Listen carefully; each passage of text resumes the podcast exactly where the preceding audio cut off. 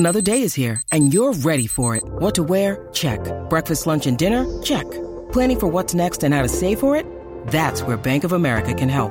For your financial to-dos, Bank of America has experts ready to help get you closer to your goals. Get started at one of our local financial centers or twenty-four seven in our mobile banking app. Find a location near you at bankofamerica.com slash talk to us. What would you like the power to do? Mobile banking requires downloading the app and is only available for select devices. Message and data rates may apply. Bank of America N A, member F D I C. Think you know the Brooks Ghost? Think again. Introducing the all-new, better-than-ever Ghost sixteen. Now with nitrogen-infused cushioning for lightweight, supreme softness that feels good every step, every street, every single day. So go ahead, take your daily joyride in the all-new nitrogen-infused Ghost sixteen. It'll turn your everyday miles into everyday endorphins. Let's run there. Head to brooks running dot com to learn more. When you need mealtime inspiration, it's worth shopping Kroger, where you'll find over thirty thousand mouthwatering choices that excite your inner foodie. And no matter what tasty choice you make, you'll enjoy our everyday low prices, plus extra ways to save, like digital coupons worth over six hundred dollars each week. You can also save up to one dollar off per gallon at the pump with fuel points. More savings and more inspiring flavors make shopping Kroger worth it every time. Kroger, fresh for everyone. Fuel restrictions apply. Acast powers the world's best podcasts. Here's a show that we recommend. Hello, I'm Greg Jenner. I'm the host of You're Dead to Me, and we are back for Series five. Yes, it's the comedy show that takes history seriously.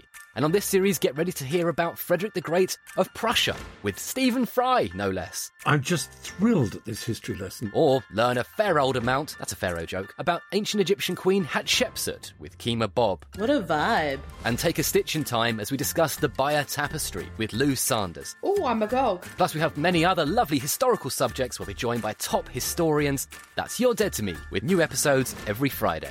Johnny good, isn't it? Acast helps creators launch, grow, and monetize their podcasts everywhere. Acast dot com. Peacock Streaming.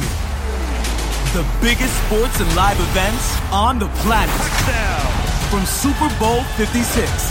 What a game this is. To complete coverage of the Winter Olympics. Streaming every event, every day. Yeah. It's all the unprecedented. United States wins gold. Unstoppable. Sensational. Unbelievable. Sports to love. Sign up now at peacock t v dot com. Mirror man, mirror man.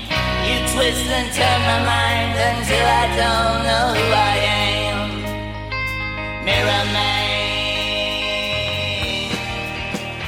Good morning and welcome to an On The Whistle podcast. Today, I am welcomed by three guests. I am with Dom. Welcome back, Dom. Hello, mate. How's it going? It's going great. Good to have you back. Thank you, man. Thanks for having me. I'm with Matt. Matt. Hi, hi Pete. You right? And I'm with Johnny. Going on, Pete? You cool? Uh, yeah, we, we're actually freezing cold. It is really, really cold in uh, in New York. It's, uh, it looked windy in London earlier on today. Is it? Is it? Is it that way in Essex? Yeah, it's vile, mate. Vile round here. I was going to say, my heart bleeds for you in New York. It's minging over here. Do you know, we haven't even been out the house, and it never even became a potential outcome for today. Just looked outside in the morning and went, fuck it, we'll deal with it another day. Not not going out, no chance whatsoever.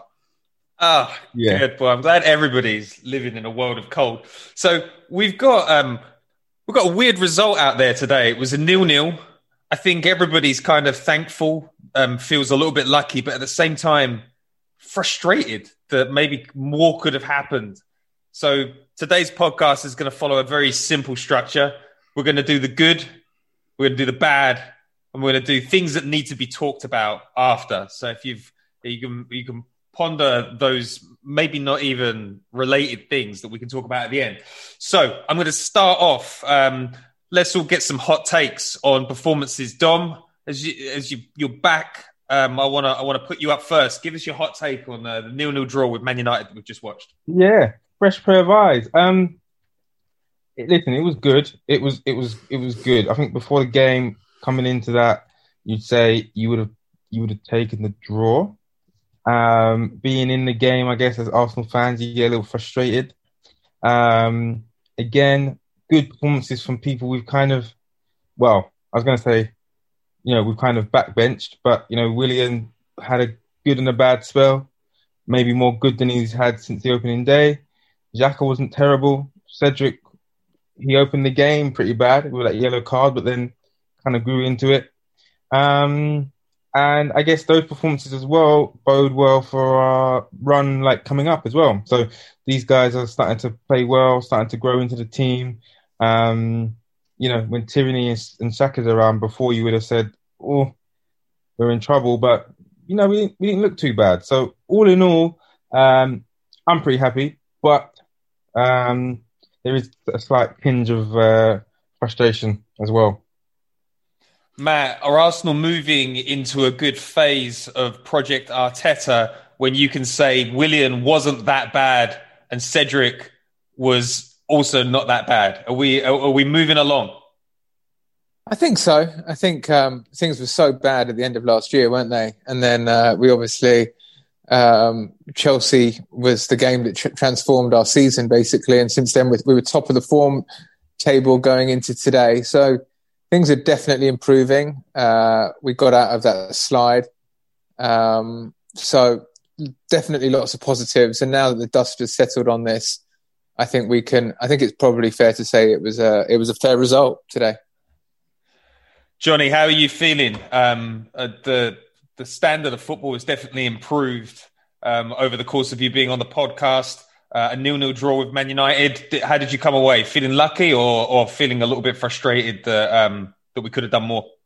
Um, so overall, a, a little bit frustrated, actually. I did. I had a little sneaky feeling going into this game. I thought we could do it. And the way the game played out, it was kind of reinforcing the fact that I think we could have won on a different day. Um, there are some bones of contention. First of all, with Dom, I can't say Willian played well, man. I'm sorry, this guy's missed a big chance. Like, for me, you know, I'm I'm ready to cut my losses with him. I'd, I'd get him, usher him out the back door. He is dross, and I really, really find him objectionable when I see him on the field. Awful player, really upsets me. In terms of the um, the kind of resurgence under Arteta. Look, I'll hold my hands up. You know, a couple of weeks ago, I was saying that I think it's not uh, like I was banging Arteta out. Got to get like there was never any hate towards him. It was just I just didn't see us turning it around, and I still think he should be playing week to week, like feeling that he's got something to prove this season. But there's no question right now we have improved. It does, as Matt say, said, it look like we've turned a corner. We're What I hoped would have come out of the Chelsea game did actually happen, which was Arteta seemed to learn that the kids were going to be his salvation. And he has backed them, so then I will back off him because he's seen that much.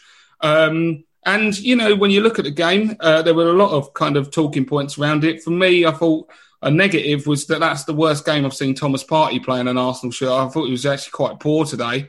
Um, which, you know, it shows the man's human, and I'd still think he's even classy in his bad game. He wasn't wasn't Granit Xhaka awful, like when he has a stinker, you know what I mean? um, but um, apart from that, it was nice to see Martinelli getting minutes, and what he adds when he is uh, just that kind of, you know, engine eternal, constant pressure. And you saw when Willian did come on, for my money, Dom, anyway, um, there was a drop-off in intensity. And I would have liked to have seen that opportunity that Willian got come to Martinelli. I thought he would have finished it. And uh, and lastly, just, you know, for me, Emile Smith Rowe, again, very positive.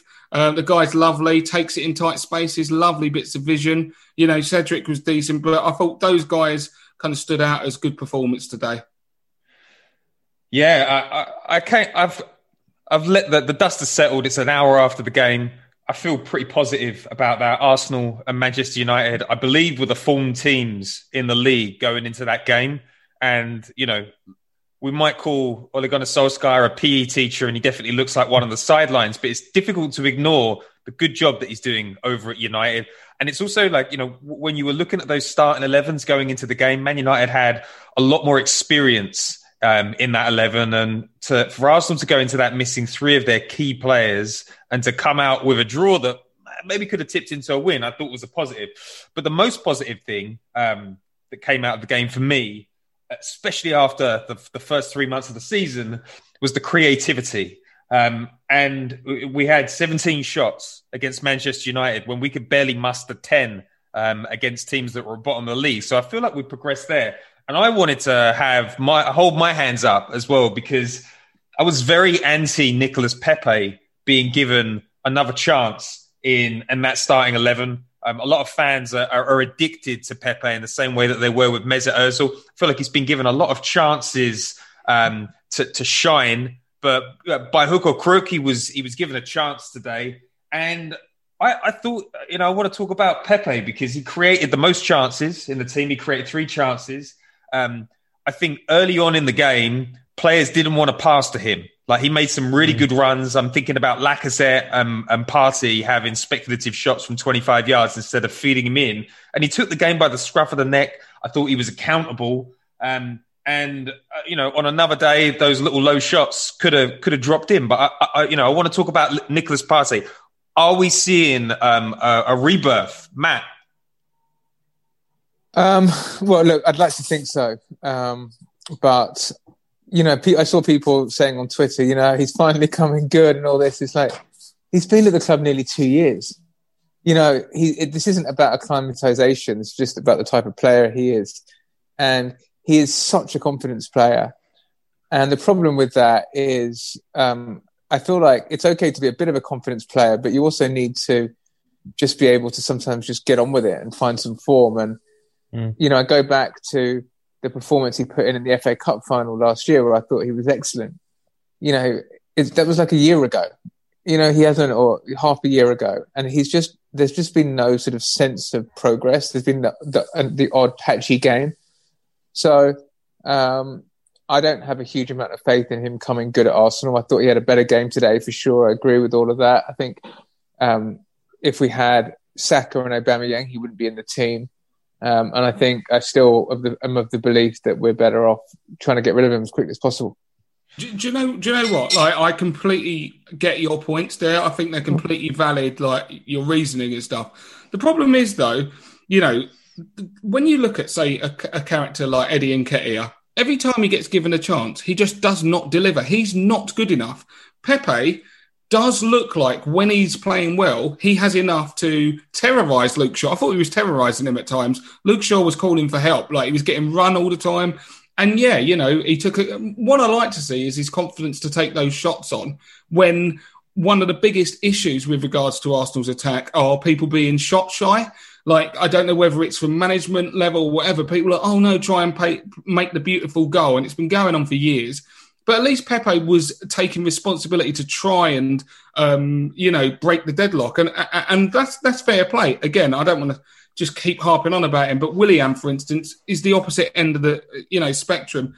And I do think that at this stage, um, you know, some, even if you're not fully convinced by him, some credit has to be paid to Pepe. We were talking about him like, we don't think we'd we'd catch a tenner for him if we tried to sell him. Do you know what I mean? Like, is that, is that in that much of disarray? But right now, he's looking like a geezer who can play against Man United and looks, to be honest, like one of the most dangerous players on the pitch. So, yeah, but, you know, but remember that we played Man United a year, almost a year ago, and he was pretty good and he scored a good goal. And it's more just a case of, I feel like we've seen it before and then he doesn't kick on. Yeah. You know, because cause he, he did it a year ago. He was like, oh my God, he's coming good. It's the turn of the year. It's like Pires all over again. He just needed half a season. And then it just goes back into the same old stuff. And I think that one of the key questions is, do we think that players can change their mentality? Like Willian, and we always just judge people so broad brushstroke, but we're like, Willian, he doesn't care. Pepe, he's just a bit weak. Like, can he, can he become, can like, Can he instinctively get a mentality more like a Smith Rowe or a Martinelli or a Tierney? And they just, you can just tell they're just focused in the right way and they're not going to stop at anything to get to the top. Whereas you feel like the mentality of Pepe, of Eddie, of Willock, nothing against any of them as people. It's just, they just seem a bit weak. Yeah, definitely. Yeah, yeah. I, I mean, with, with Pepe, I think last time I was on, I kind of said, I just kind of feel like he needs three or four games of just like, all right, you know, we've got our little flow now. We know kind of what's happening. We're playing uh, four two three one and all these kind of bits and pieces. Go and play and then he got a red card against Leeds. So then that was chop and change, and then blah, blah, blah. Um, I think, he's, like you say, he's a confidence player. So while he's he's kind of hot on the left and or the right, I reckon play him, give him his time, let him let him do what he's got to do. Um, I mean, he scored a goal. He probably could have had one today. Yeah. Um, I I mean, I like him. And then just to defend my stance on, on Willian, because I'm getting pelters here. Um, he, he don't get me wrong. All you got to do is, like, look back at some of my tweets. I I dislike the guy as a footballer. Like, let's have that clear. But I thought defensively he was really good. Uh, Martinelli defensively was really good, and I don't think we missed much defensively when he went off, as I thought he would. And going forward, he was poor. That's probably where he had his poor parts of the game. But um, he beat, he went round Wan-Bissaka for a cutback for, for um, Pepe. Pepe, yeah. Which was good. He should have scored, but I guess it was a, a good block, kind of like the Pepe shot as well. It was a, it was a good block. Um, and hey, look, uh, he's been better than he was before. He was yes. pretty awful before. So. I mean, the one the one thing, like I just saw that uh, Arteta said that Pepe, uh, that sorry, that uh, Willian for Martinelli was tactical. It wasn't an injury, so I guess right. that's good. I guess that's good news uh, that Martinelli's not injured.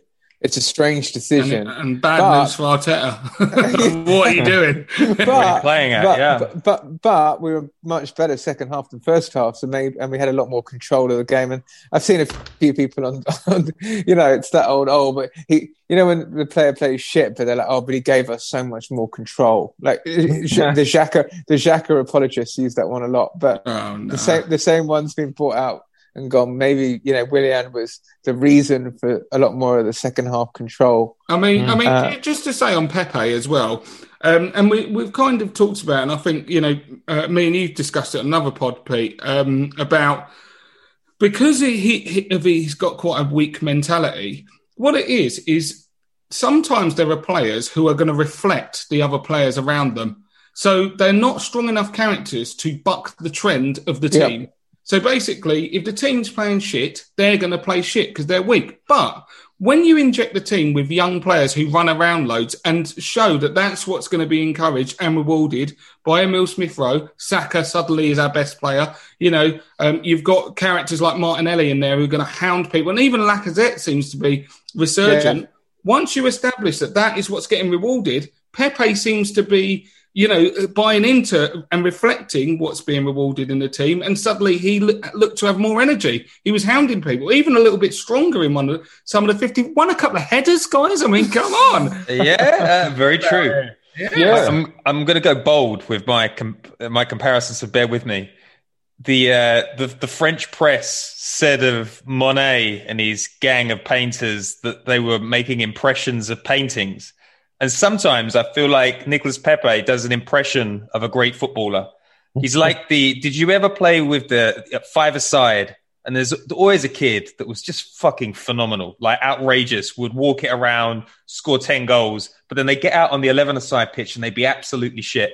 And sometimes yeah. I feel like Nicolas Pepe is that guy. He's got the touches, he's got the moves, he plays those, um, you know, he rolls the shoulder and he's got those little shots and it never quite comes off. But Johnny, I, I, I actually really think that, that that point that you made, that he has now seen what success in an Arteta system looks like because there are other players setting the example. And um, that some of the stats uh, guys are doing the rounds are saying that he, his defensive performance was phenomenal today. Like his work rate of like blocking shots. I mean, he was fouled four times today. He created three chances. Um, he had a pretty successful pass completion rate in the final third. Um, but I, I think he made like I think he made quite a lot of ball recoveries as well. Like it, it might not be the heights that we want, but like Willian, it's like, well, if Willian is plays fifty percent better.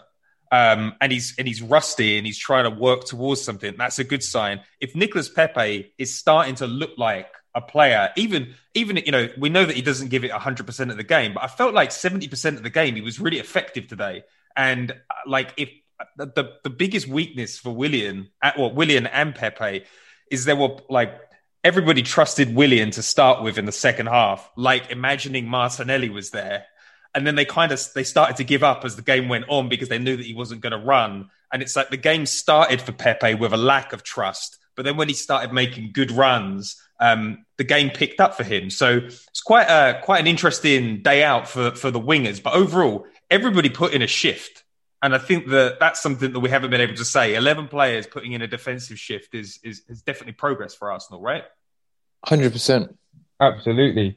Um, and to that, just to that point of um, the, the headers as well, um, against who we played, Southampton, they were launching a few because the press was pretty good.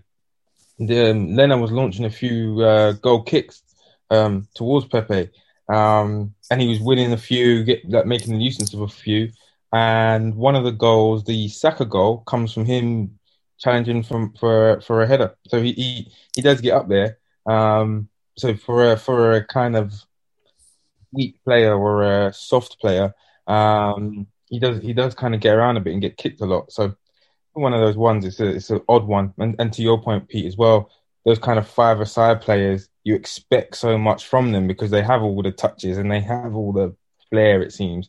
So I think maybe, as well as fans, we push a lot on him because you're like, well, you're looking flashy and fancy, but, you know, it's like, yeah, is he the um, the Rolls-Royce player or has he got the with the Fiat engine or, you know, what's the kind of what's the kind of deal there? So yeah, the um, price tag doesn't help, does it? The price tag doesn't help, exactly. No. That's if, what I'm getting at. If he was twenty-five million, we'd all be like, yeah, he's not bad.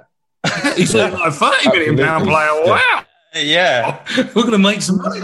But I, I just, just just on Pepe as well, I think, you know, one of the interesting things, which I'm sure we'll uh, uh, touch on at some point, is, you know, Odegaard got on. And um, basically, when you look at a new player who's essentially his creativity charts, at least as, you know, as we look at him now, seem to be off the chart in Odegaard as real promise. What he's going to need is forward runners, right? Now, Willian, for instance, and I, you know, I harp on about him, but he hasn't got the pace to get away from anyone, whereas Pepe actually does. Martinelli has the pace. You know, Smith Rowe and Saka are also going to be willing. So I think what's happened for Pepe recently is what he was trying to do to be good was take the ball and try and run around everyone. And he was getting tackled mm. and bullied on a consistent basis. Whereas what I think he started to learn in the last kind of couple of games is you don't need to just go and on maze-ups trying to do gigsies around everyone. Like, the fact is just get on your bike and get in behind because now you've got quality players to actually be able to slide you in. And once you realise that, you can start playing in a different way. And that is the way I think Pepe would have a chance at making an impact at Arsenal, being a much more on-the-shoulder player, runs in behind. Yes, he can dribble, but trying to hurt people with penetrating runs um, would really, you know, provide something for our attacking lineup. Yeah, I, I, I completely agree with that. I think um, I think the guy who runs Lille said that it took a long time for Pepe to settle into Lille. He said something like, you know, a year, eighteen months, because, you know, he's shy. So the hope is that, um, you know, he's trying to figure out how, how best to play in the Premier League still. But you're starting to see flashes. And I actually would quite like to see him out on the left again when Saka comes back into contention, because I thought he was really effective um, in the Southampton game. But I do like that the, the big insight that I'm taking from this is, Uh, Arsenal are trying to unlock Nicolas Pepe's inner Olivier Giroud, and he's going to become some sort of target man moving forward. That was uh, that's an exciting insight. So uh, moving swiftly on to more of the good. Um, and uh, I think we've we've touched on this game after game. Um, Holdinho had another phenomenal game for Arsenal. Um, and I, I want to talk about him, but I also want to talk about Arsenal's defence. We had the second best defence in the league twenty games into the season, after having one of the worst runs where, you know, most of us were kind of in agreement that Arteta probably would get sacked at one of the bigger clubs. Um, so I want to talk about um, I want to talk about defence today because, uh, and particularly Rob Holding, he uh, he he won ten out of ten clearances. He dealt with United crossed twenty-four times into the box today.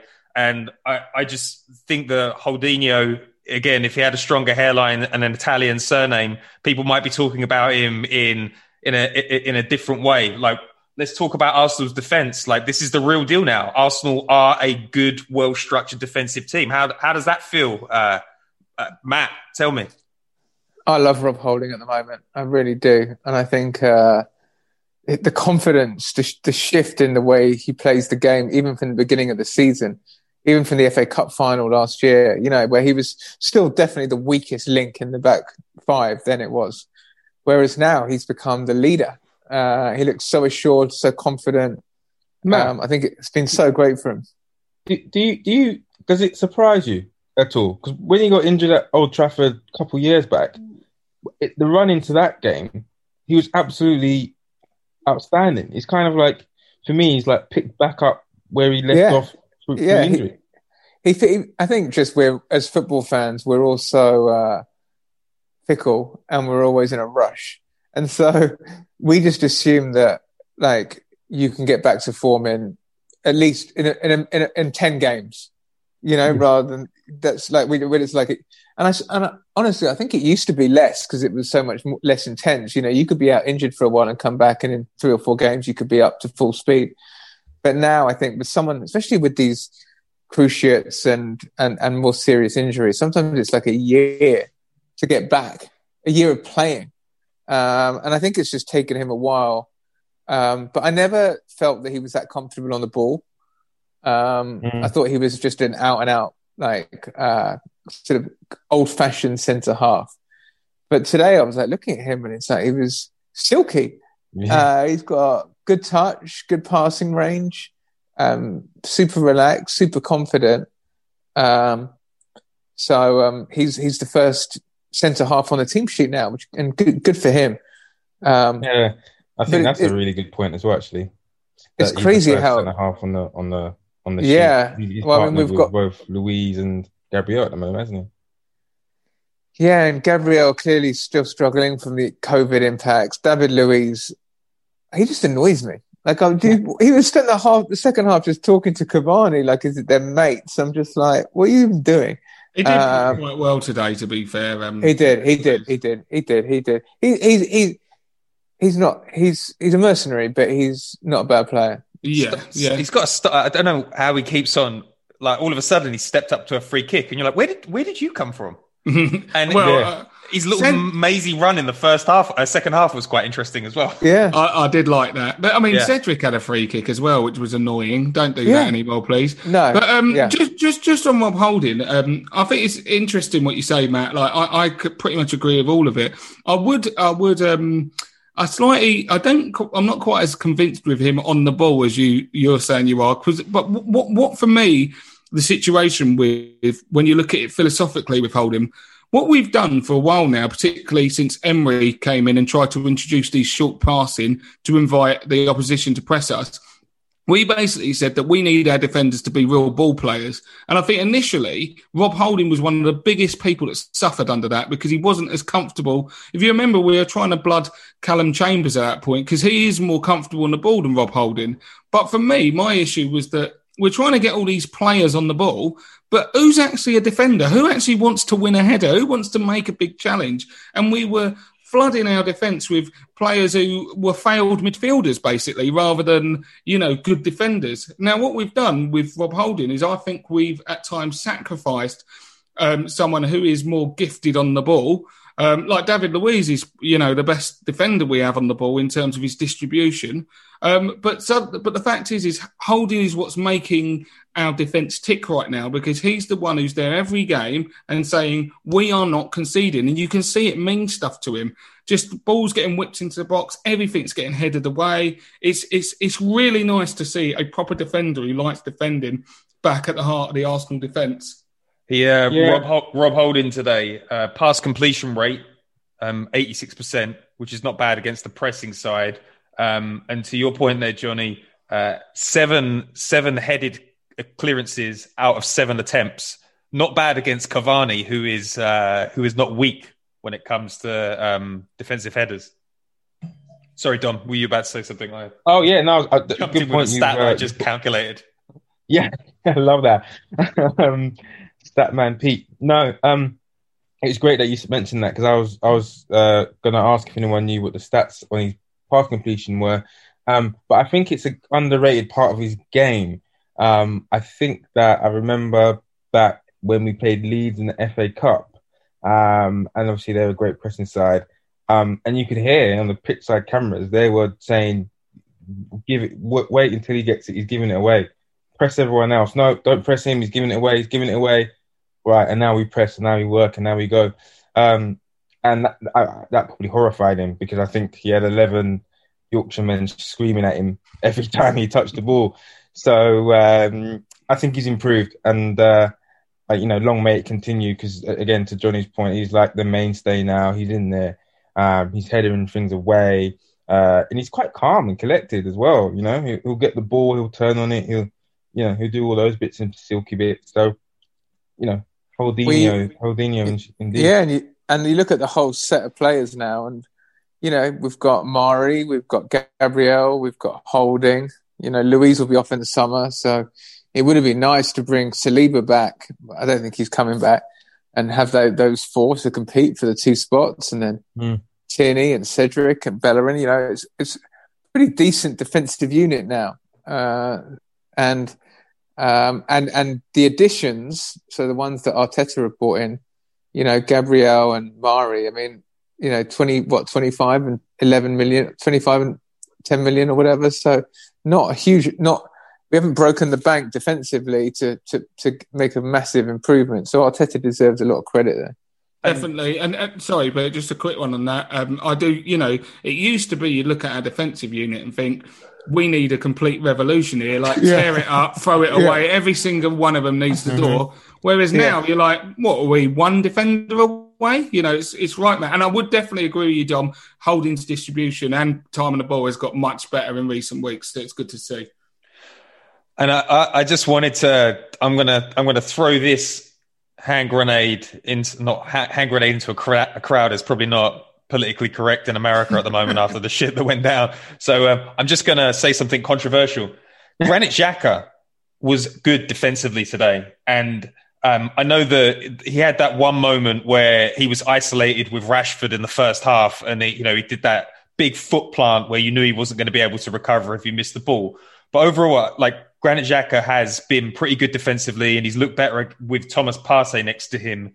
Um, he made nine ball recoveries today, mm-hmm. which tells you that his positional sense is really good. And some of those little interceptions that he made, were, uh, like, they're very valuable. Um, do you do you think it's um, do you think it's fair to say that actually the best def- the best partner for Thomas Partey is Granit Xhaka, and actually he's kind of come back to being good again? I mean, this is the fickleness of Arsenal fans. We hate him and we love him, right? Who who else is there? We don't have any par- other partners for him, do we? Ceballos. Oh, God, that guy is terrible. Oh. I, I, I so, so from what Don's had a shock there. He's like, how could you say such a thing? I mean, I mean, from my perspective, um, I kind of think that, yeah, Xhaka at the moment is in the team on form rather than weird nepotism from Arteta or whatever other manager there was before, and what, you know, what hidden files Xhaka has on these guys in the team in previous years. Yeah. But, um, you know, at the moment, yeah, he is playing well. And for instance, as I, as I mentioned earlier, I thought it was Partey's poorest game for Arsenal so far, and I thought Xhaka was better than him. So, you know, but this is the thing, and I've mentioned it before in here, sometimes it's about partnerships. And in the same way as what I just said about Pepe as well, being a character who reflects those around him, Xhaka is another yeah. one of those, but he does it in, in, in a disguised way because... Because he's so um, in your face and wants to show himself being a big man, you don't actually realise that he's actually quite weak of character in terms of being able to pick our team up by the scruff of the neck. Once he's with Partey, he relaxes and goes, actually, I don't even have to do this all on my own because I'm not even the best player in our midfield anymore, and I know it. So suddenly I'm just going to play a more simple game and just get stuck in. And we've seen a benefit, benefit yeah. um, in terms of his output. It's something that something that has changed um, since Partey's come into the team. Is definitely players now give the ball to him, and Granit, well, you know, he's he was normally the, you know the most progressive passer in the team. He will he will he he break his neck to look round and find Thomas Partey and give him the ball, which yeah. is uh, which is quite an interesting revolution. But um, as I, I did prepare for this podcast, um, I will tell you Thomas Partey's pass completion rate today was seventy-three percent. Granit Xhaka, ninety-seven percent. Wow! I mean, that that that is that's world class against uh, you know a very good Man United team. So um, you know, you. I think it's like uh, like everything. If you want to be entrenched by a view about a player, you know, good for you. But I'm not a fan of Granit Xhaka on any level, but he he has been good. And everything that I get and I hear from people in and around the club is that he's one of the good guys behind in the dressing room trying to pick people up. So, you know, it's always, I think he needs to move on in the summer, and I think we need to have a rethink, but it's not, he's not the biggest problem that we've got at Arsenal right now. No. So, No, I mean, it's the, the biggest problem is that he's the only viable partner in midfield because El Neni is terrible. Uh, Ceballos... Don't you say it, it, Matt. I think he's terrible. I mean, it's just... Like, would anyone be disappointed if he went back to Real Madrid? Would, would, you, would you shed a tear?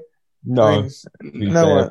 He's not um, worth the asking price, is he? He's got, he's, not, he's got it all, though, hasn't he? Like he's, exactly. he's fairly yeah. athletic. He's a good passer of the ball. He's got a great engine.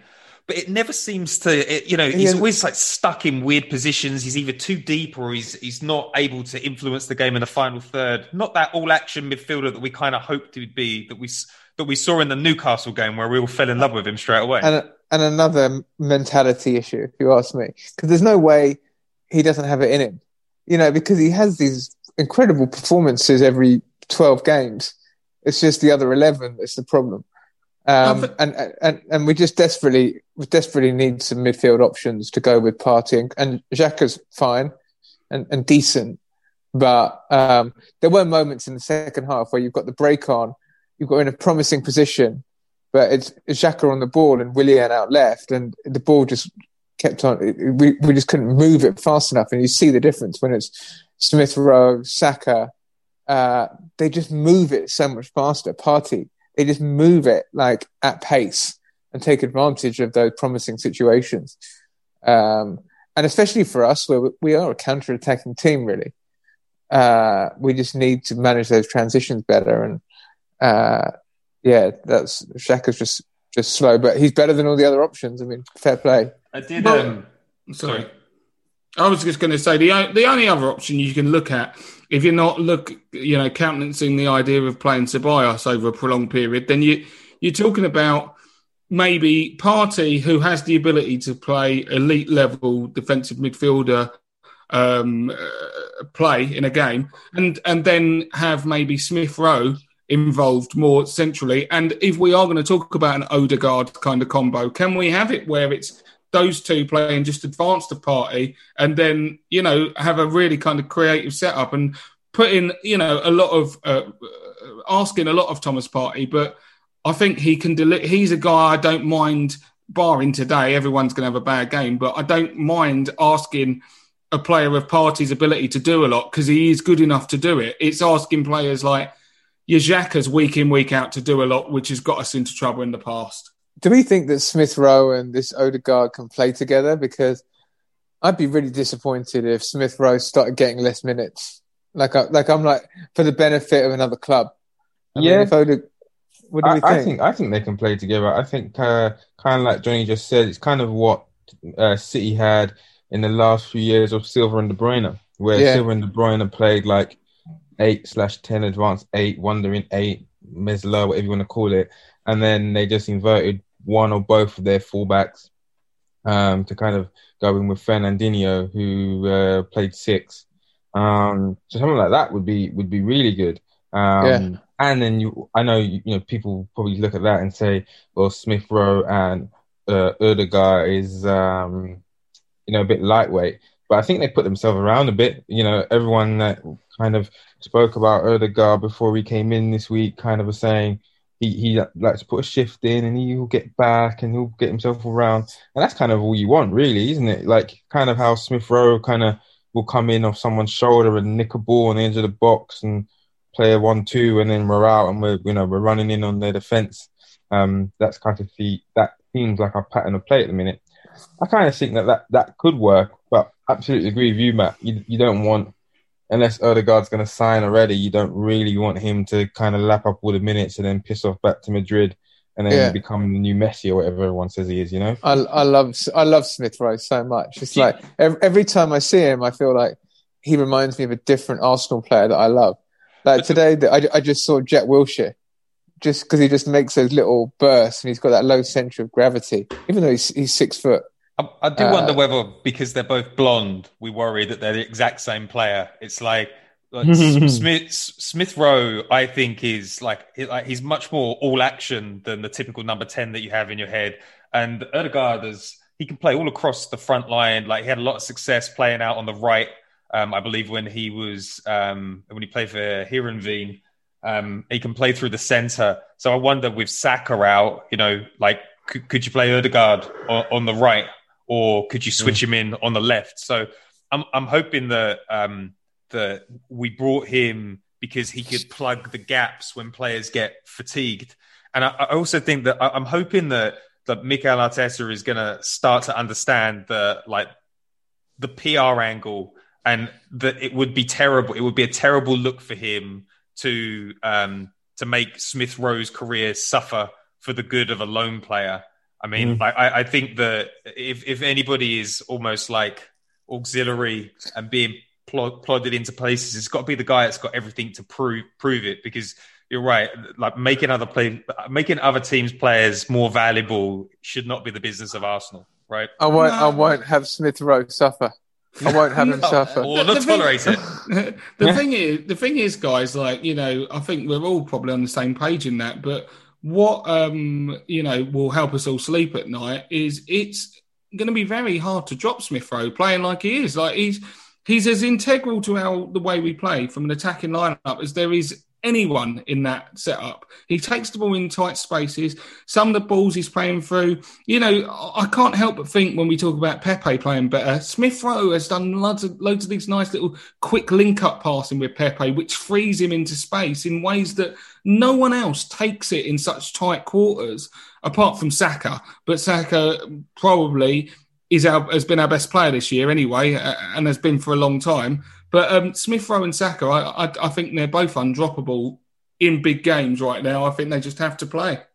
So yeah, and uh, uh, oh, sorry, mate. I was going to say I was chatting to my friend um, Rach actually, and what what we were saying we really love about him is he comes on that half turn and he will just punch it round the corner yeah. really, really yeah. quickly, and then spin off the other side, and it's like now we're in and we're playing. I guess that's how some of Uh, the, the assists the assists have come in the last couple of games. Um, so yeah, special player. And well, he fi- also sniffs out. He sniffs out the hot. He sniffs out danger. Like he'll be on the right and he'll be stuck to the right, and then all of a sudden he's on the left. Like he um, he doesn't stick. I mean, I, I guess that's part of the plan. But I, I, I do like that he's got the football intelligence to to move around the pitch, and and it, it, he's he's not just creating partnerships with whoever's on the side that he's playing on. He's trying to create partnerships with everybody, which is exciting. Do you think he'll go? He'll, do you think he'll go to, with England in the summer? Oh, I, I get a bit Theo Walcott about this. You know, is it too much too soon? Gareth's having a look at him for sure. I, yeah, I think so. Yeah. But the, Don Don made a good point there as well in terms of how he accepts uh, accepts the ball, like on the turn. If you receive the ball but don't actually have to take a touch and stop, it's you know it's just logical that our attack mm. is moving at a higher tempo. You don't. He literally doesn't take the touch to set himself. It's instant. It's one touch, and he's already moving with the ball, and that is what adds that last bit of energy and tempo into our attacking play. And that's why we've started scaring teams again, because when you, you know, I bang on about him all the time, but when you play it into Willian, take a touch. Who's around? Okay, who, what have I got for dinner tonight? All right, you know, uh, where's my, is that my mate over there? Now I'll pass it. It's not good enough. It's yeah. slow and it's lumbering. Uh, and in terms of, um, you know, I, I don't know whether we, he will go to England or not at the World Cup or not, but ultimately, I feel like, you know, when you say he pops up in different areas of the pitch, it's because now he something has tweaked for him. Uh, and I think we talked about it last time, where he genuinely looks at it now and he's not like, oh, I'm a young player trying to make my way. He's like, I'm one of the best players on the pitch here. There's no question mm, about it. I'm yeah. one of the best players at Arsenal. I'm one of the best yeah. players on the pitch. If you want to come at me, Pogba, I'm going to run you. If you know what I mean? He's, he's, not, he's, not, he's not a little schoolboy playing FIFA anymore. He's he's himself.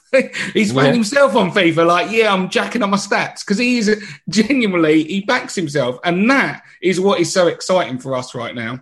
It's also uh, and going back to one one of your earlier points, Johnny, um, Saka has set the tone for a generation of kids at Arsenal, right? He's come mm. in, he's been f- fantastic. He's added goals and assists to his game. And I wonder whether it's almost infectious. The the success of, of Saka shows you that if you apply yourself and you listen to, you know, what the coach is doing, you will get your chance and then you take your chance. Because um, I know Martinelli was a bit, he, he wasn't he wasn't unbelievable today, but it's nice to see young players coming into the side now and believing in themselves. Whereas kind of over the last five years, people slip in, they slip out, they don't fully concentrate. You don't feel that they're fully applied to the job. But Saka really is the benchmark for me for like dedication to the craft, intelligent football, and like just like hard work. And, you know, just it, I, I, I thought that it was great today that Saka wasn't in the side and Smith Rowe still had a good game,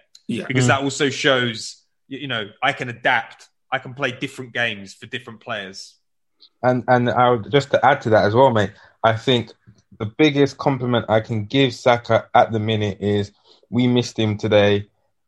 At, uh, you know, and probably the biggest game of the season at, at Old Trafford and uh, at, at home, um, and uh, we missed him. He would have, he would have definitely been able to make a difference. Um, so that's it. That's a huge compliment as far as I'm concerned. Yeah, I totally agree. I totally agree. So we're gonna we're gonna move on to section for, to the next section. I, I should have done the bad first because I, I feel I feel great. There's a big hit of dopamine going on right now. I'm like, oh, I feel so positive about Arsenal. Now we're going to go into the bad section. This is uh, a bad, bad run of show. But I did. Um, so I'm going to start with so I'm going to start with something controversial because um, people want to be interested by the podcast. So I'm going to throw out a, a curveball here. Did today show why we need to invest in a number nine this summer? Was was today's game for Lacazette? Did it kind of like showcase all of his weaknesses without him having a particularly bad game? Who wants to take that one? I mean, from my perspective, I, I think, you know, Laka is limited in terms of uh, a player at elite level. But the, the issue is, is he is by far the best option we have right now. And I don't think there was any disgrace in his game today. He hit the bar with a nice free clip, free kick. You know, if you look at the kind of performances Aubameyang's been turning in in recent times, you know, it's not even a comparison with with regards to what Lacazette's, the level he's been performing at. But, um, you know, of course we need to kind of invest in in the forward areas because I don't know how, when basically the only players that I'm backing going forward in our uh, uh, uh, offensive lineup are Saka and Smith Rowe right now. They need to be in there. I don't know if Aubameyang's going to be here in a couple of years because of where he, he looks lost at the moment. He probably will. I hope he gets back to form. But one thing's for sure, in the way that we're trying to play at least, Lacazette is somewhat integral to it. And I thought he played quite well again in terms of, you know, trying to hold up. But, you know, Man United are no mugs. And at the end of the day, they're, they're decent defensively. And if you look at Cavani at the other end and everyone's raving that he started to get it going, did he really do anything? Is that what we need to go into the transfer market to look at? Because I don't think he was, you know, particularly uh, better in any way than Lacazette was. Yeah. Just on that point there with um, Oba, I, I completely agree. I was in the, you know, had a shower thought the other day and I was like, at the back end of next season, this time next season, Oba shouldn't really be week in, week out starting for this for this football team. And that's not to say, you know, he's gone down the pan or anything like that, but like we should be move, moving on a little bit, you know. Um, and then he, especially when he plays like, you know, head of the attack, we have to play a completely different game. Um, that link up play, that coming deep, he doesn't really want to do any of that. He wants to be on the shoulder, over the top. I think we do need a new striker. I think Laka, like you said, is, is the way we want to play. He's the only one that's going to play like that. Eddie's had a few chances, and he's he's. been all right. He doesn't really look good enough. He looks like he could probably go to West Brom and do something or something like that, which is no slight on West Brom or no slight on him, but, you know, I don't think he's an Arsenal forward. Everyone's super excited about Balogun, but again, I mean, I'd like to see him play. I'd like to see the minutes Eddie gets shared with him, at least. Um, but, you know, you look at the, the um, look at what Eddie was doing at that level, and he's come up and hasn't quite cut the mustard. Will Bellingham come up and cut the mustard? He's doing similar things as well at that level. So you got to look at that. Um, and then I guess just one more word on, on Laka is he's got like a, a, a really hard job, right? He has to come in, he has to get lumps kicked out of him, he has to try and hold up the ball, flick it around the corner, et cetera. So, um, yeah, I'd agree. He didn't have a terrible game, but it is games like this where you think, if we had a, I know this is ridiculous, a Drogba or someone of that stature, size, power, you know, looking like a Patson Daka, um, someone of that ilk, uh, we develop them, that's the kind of play you probably want to start seeing um, in and around your, your team. Um, but uh, yeah, no, no, not a bad game by uh, any stretch of the imagination. I think he's almost done the impossible, Lacazette, where I don't think we've really got any other option other than to give him another year's contract. uh, like, like I know it's crazy because none of us think that we should be extending his contract, but you're looking at it and you're like, it's so risky to let him go because we've got no strikers. Mm. Um, because, you know, it's so hard for strikers. Every strikers just take longer to bed in. You know, you, they need a year at the club before they're ready to be like at least a main striker. Um, and we haven't got anyone in the ranks who looks like, you know, I would understand it more if Martinelli was being groomed as a centre forward and we were playing him in that position, because I think he could play there personally from what I've seen. I think he could easily be a modern, like a Ronaldo up like type of type of striker. Um, but I think we're going to have to give him a, con- a, a see if he wants to accept a year, and, we, and he probably won't, and we might have to give him two years, um, which is which is crazy. But unless unless we've got our eyes on bringing in like a top quality striker from Europe, but it doesn't feel like we've got the money to do that. I, so I, def- gonna... I definitely think, you know, you're right there, Matt. And not only that, but let's be honest, like if if we just blue sky this, what what striker is coming in to Arsenal that is going to improve us? Because what I think we're kind of scratching around is what when when I was starting to really get upset with Arteta and disillusioned, it's, you know, for a while we've known that um, defensively we're looking much better, and I never argued against that, we were. But from an attacking point of view, we were just all over the gaff. We, no one knew what we were trying to do.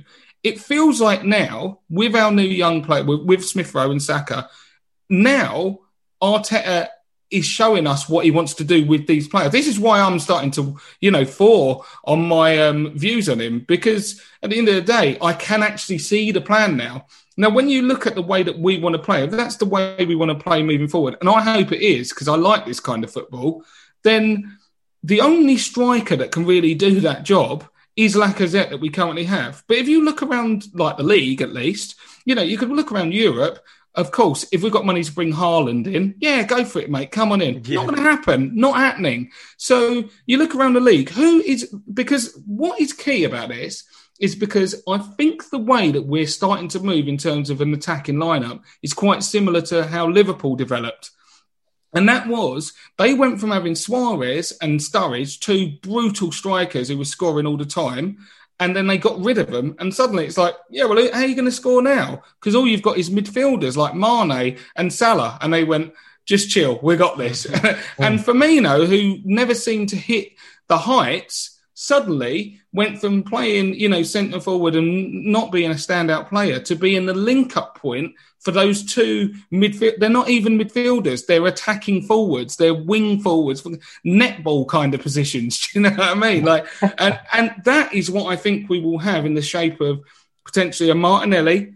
At the end of the day, I'm not saying it will go this way, but if Pepe wants to kick on, and that I believe is the position Aubameyang will have to start fighting for, one of those wing attack forwards. And in that in that situation, is Lacazette going to be our Firmino? Because I don't think he's doing that bad a job if that is what he's being asked to do. We get into a dangerous position when these twenty-nine-year-olds start showing a bit of leg and you're like, whoa, go on then. How about four years? two hundred fifty grand a week. You know, the contract's there. You know Edu's got that in his back pocket. He can't wait to get it signed.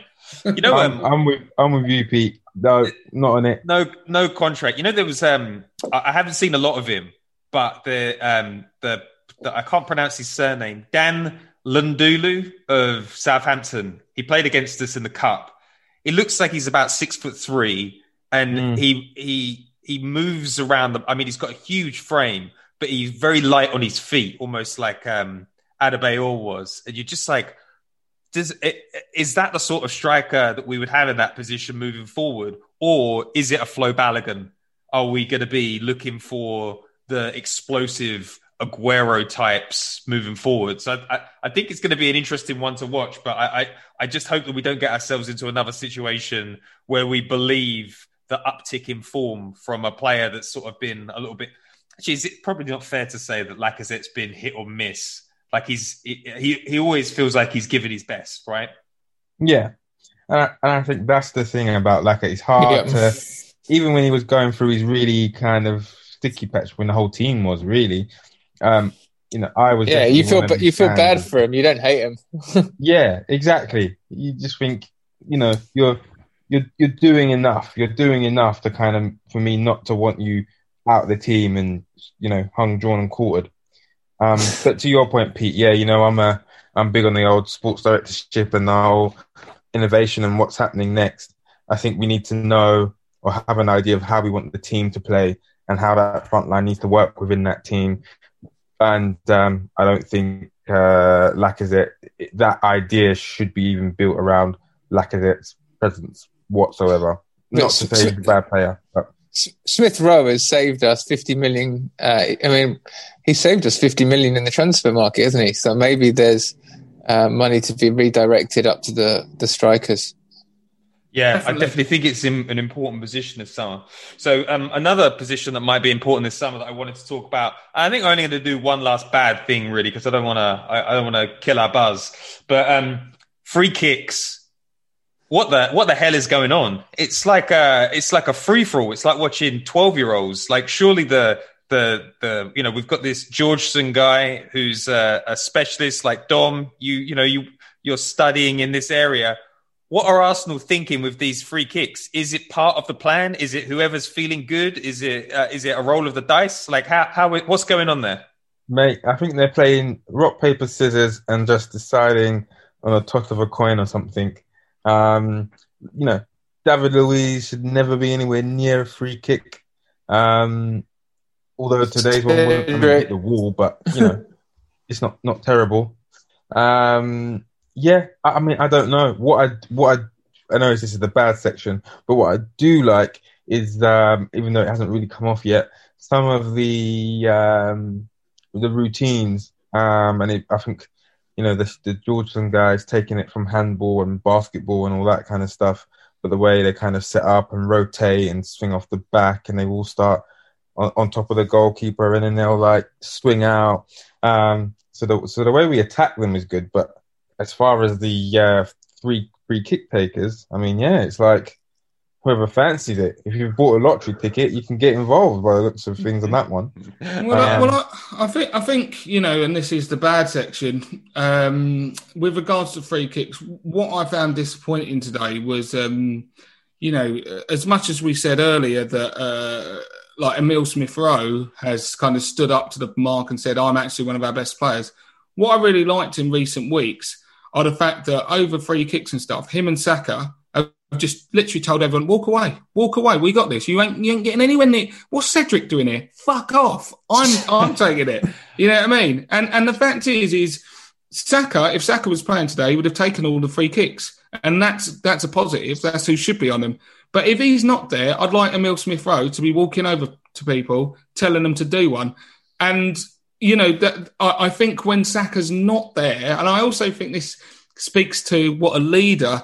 You know, a silent leader Saka has become in, in terms of his influence on the team because people look to him now for inspiration and Smith Rowe gets confidence from that as well, I think. And I would have liked to, you know, Willian taking corners, can't clear the first man. Not good enough. Get off the pitch. Disgraceful. So, um, yeah, I yeah. think when you see it, when you see a top team, like a really top team, it's always the same guy from them. On every free kick around the box, you know, when it was Ronaldo, when it was Zola, when it was Henri, you know, you've got your guy, and every time you get one, you want the opposition to be shitting themselves because mm. you know that guy can actually put them in.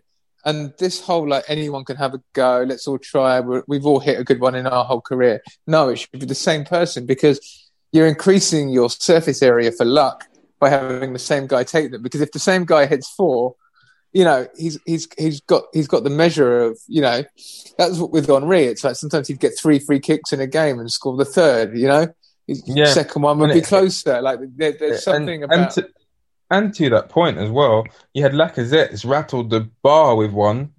Leave, leave him alone. Let him take the next one. Then, yeah. like he's obviously yeah. got his eye in. Like, yeah, I, he, I he probably know. should be. You know, I, I like the idea of um, Saka and Lacazette. If I'm honest, David the, David Luiz should never be near a free kick. Um, like, the, I, I don't know why we keep on letting him do that. And the Cedric thing was super odd. Um, mm. Late in the day. I mean, uh, David David Luiz, for me, has a place on a free kick. If we're thirty yards out and most people can't get the power, he has that knuckleball-style shot that could, you know, bother a keeper more so than some of the weaker-footed players. But if you think about it, like Saka being off today, that's, you know, maybe we're not framing it right. Um, if you look at Man United, who's taking their free kicks? Fernandes.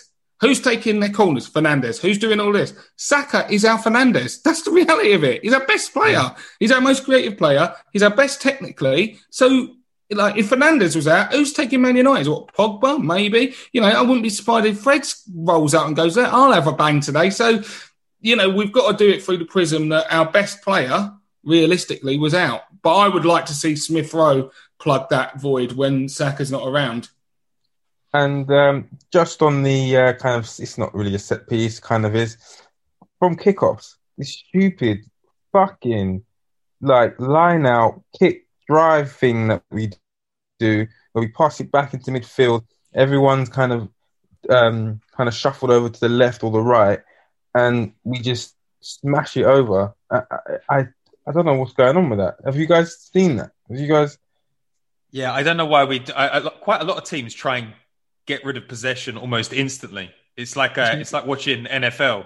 Uh, yeah, the, the we'll put them in their own half, and then we'll go from there or whatever. But it doesn't manifest in any other side of the game. I, I tweeted out the other day, like we were pressing Southampton really well, or we was we was guiding them into different areas, um, and of course we'd run the ball back because they kept trying to play. But the answer to that is if you can't find a pass or you're not confident in the pass, you either go backwards. Or you, you know, you put it deep into your opponent's half, kind of like a rugby uh, tactic. Yeah, I um, think it's quite an interesting that... idea, though. The, what the idea of like just trying to get a throw in, an opponent throw in as deep in their own half as possible, and putting them under pressure immediately. I don't know. I think that's quite innovative in a way. So, really? not that I've, I think not, shit. Yeah. the ball back.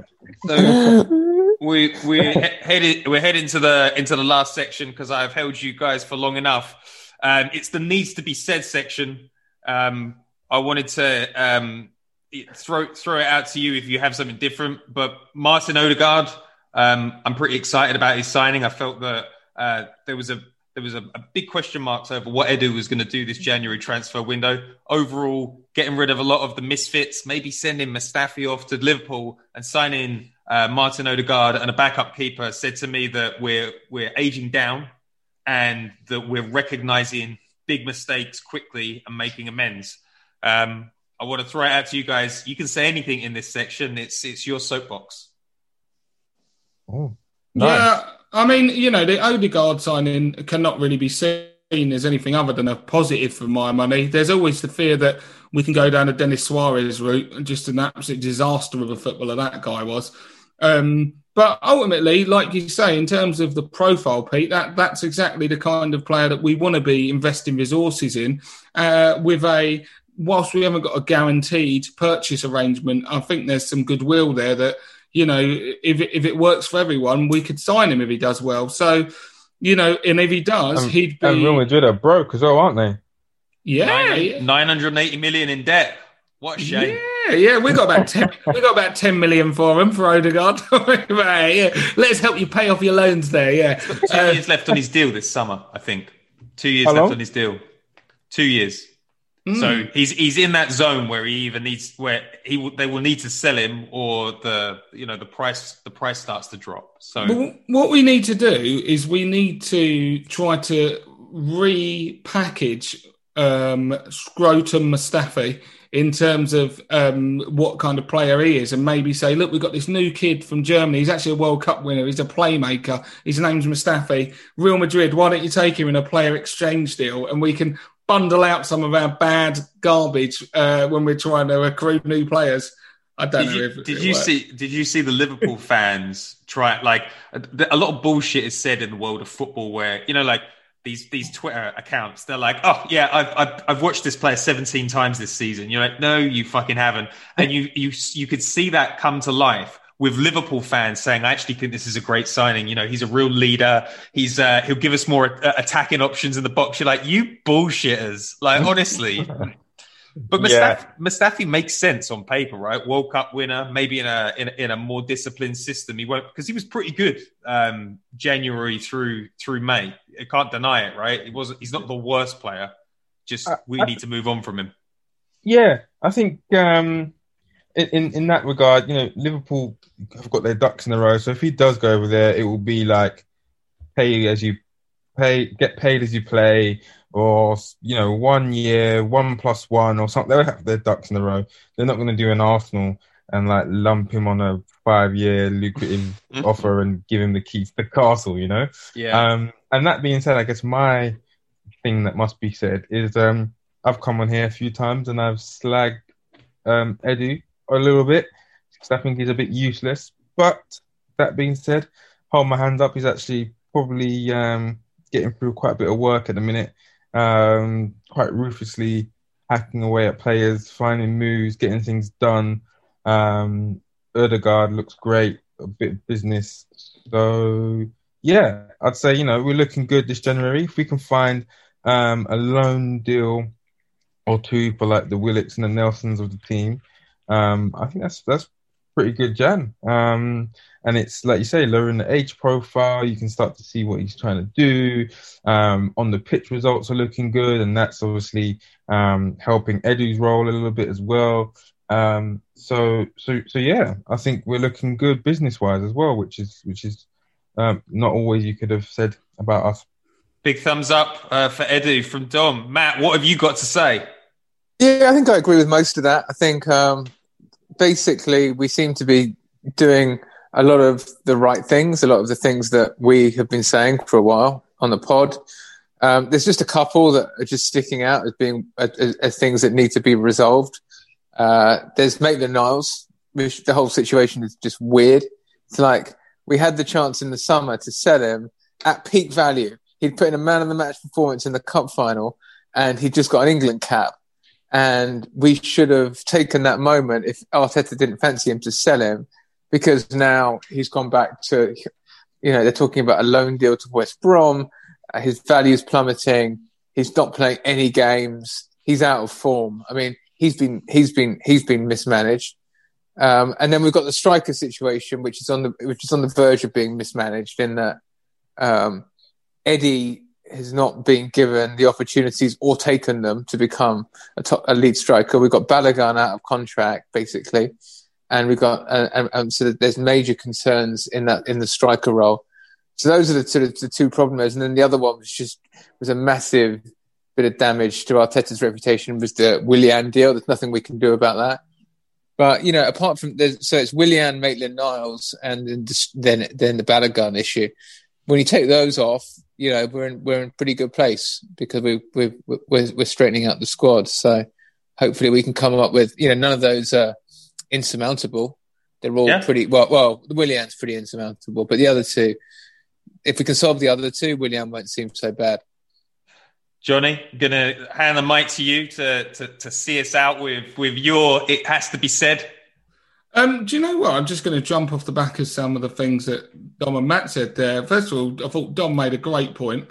You know, it's easy to sit here and, you know, um, praise Arteta now that we've turned it around. At the end of the day, two months ago, we were sitting there going, someone's going to have to go. We're going to need a head in a basket. It's Edu or Arteta, you know.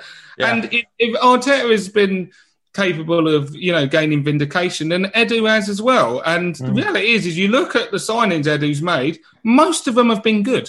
It's simple as that. And now, if you can genuinely look at it, a, a month ago, what was our biggest issue still ongoing? It was the Ozil drama. It was just constant. That's been rectified. Whatever way you think it is, it's over now anyway. Um, Willian is a disaster, but is a millstone round both Edu and Arteta's necks because they both made that decision, and it's an absolute car crash, but is what it is. Now, when you look at the business that we could be doing, you know, you took, Matt mentioned about Ainsley Maitland-Niles. I don't think his value is plummeting, actually. I think that, you know, I heard when I was reading about it, there could be as much as four clubs in for him, including the likes of West Ham and stuff. I think Maitland-Niles has proved himself as a Premier League player. I think every any team that would be in for him, Wolves, I think, are interested again. Um, you know, he could play at an Everton. So I think we could get a bit of a bidding war going. And the one thing that will um, kind of keep Edu's stock high in the fans' eyes, I think, is not selling cheap on someone like a Maitland-Niles. If this was another club, they'd get at least twenty-five, thirty million for him. And I think we can and we should play hardball with them. And if you'd asked me a week ago about Mustafi, I'd have said, literally, don't give us any cash and I'll drive him there for you because I just want him gone. But suddenly, if Liverpool, who are in absolute disarray defensively, if they like the look of Mustafi's legs, then, yeah, I tell you what, it's going to cost you at least five million.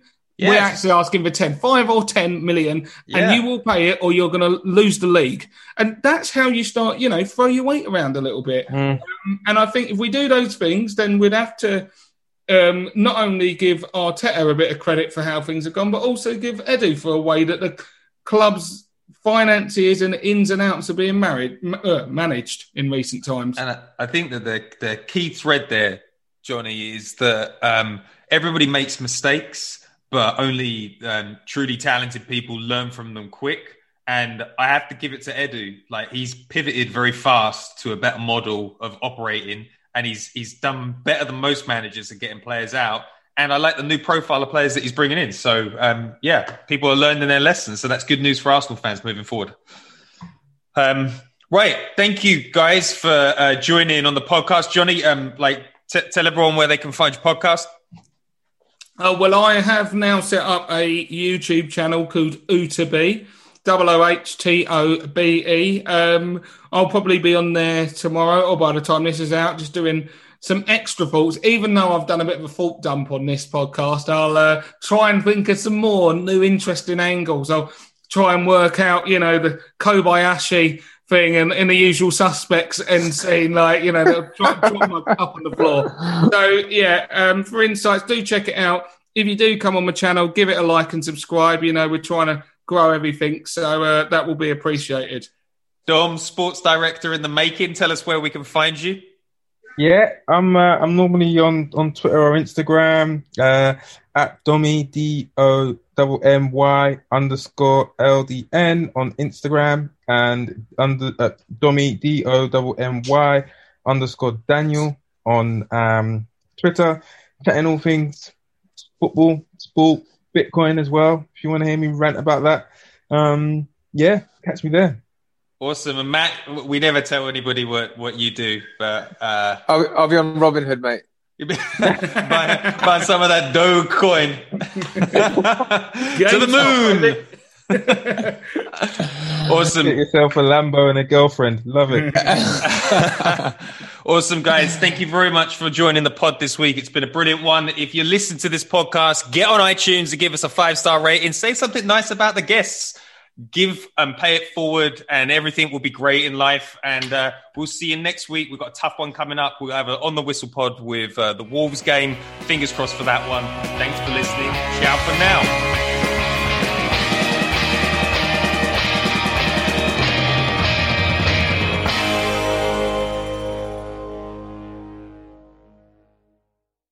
Is streaming your favorite shows, movies, live sports, breaking news, exclusive originals, and every live W W E pay-per-view. It's The Office, Chris Lee Knows Best, and Peacock original shows like Punky Brewster. Peacock, watch for free, upgrade for more. Stream now at peacock t v dot com.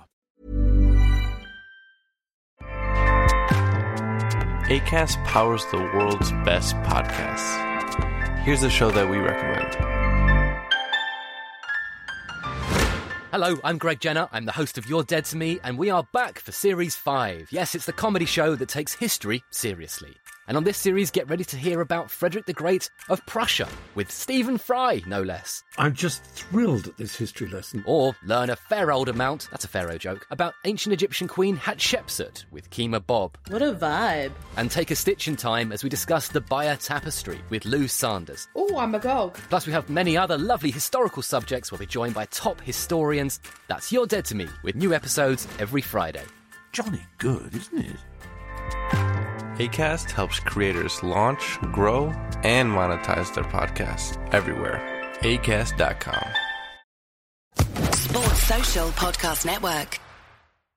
Lucky Land Casino asking people, what's the weirdest place you've gotten lucky? Lucky? In line at the deli, I guess? Aha, in my dentist's office. More than once, actually. Do I have to say? Yes, you do. In the car before my kids' P T A meeting. Really? Yes. Excuse me, what's the weirdest place you've gotten lucky? I never win and tell. Well, there you have it. You can get lucky anywhere, playing at Lucky Land Slots dot com. Play for free right now. Are you feeling lucky? No purchase necessary. Void where prohibited by law. eighteen plus. Terms and conditions apply. See website for details.